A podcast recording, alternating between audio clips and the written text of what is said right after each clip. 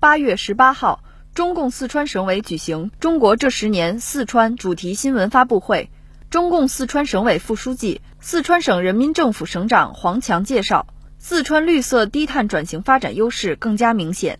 四川绿色低碳的转型发展优势更加明显。四川是我国最大的清洁能源基地，我们水电装机容量超过四个三峡。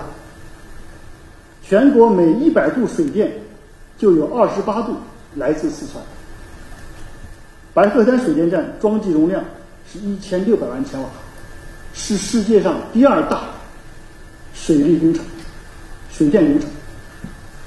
全球单机容量最大的一百万千瓦水轮发电机组，就是我们四川东方电气集团公司。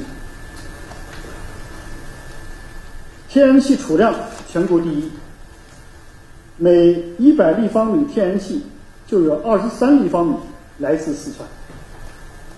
这十年来，四川西电东送相当于十一个三峡水电站的年发电量，川气东输累计一千三百八十二亿立方米，相当于四川全省五年的消费量。新华社记者四川报道。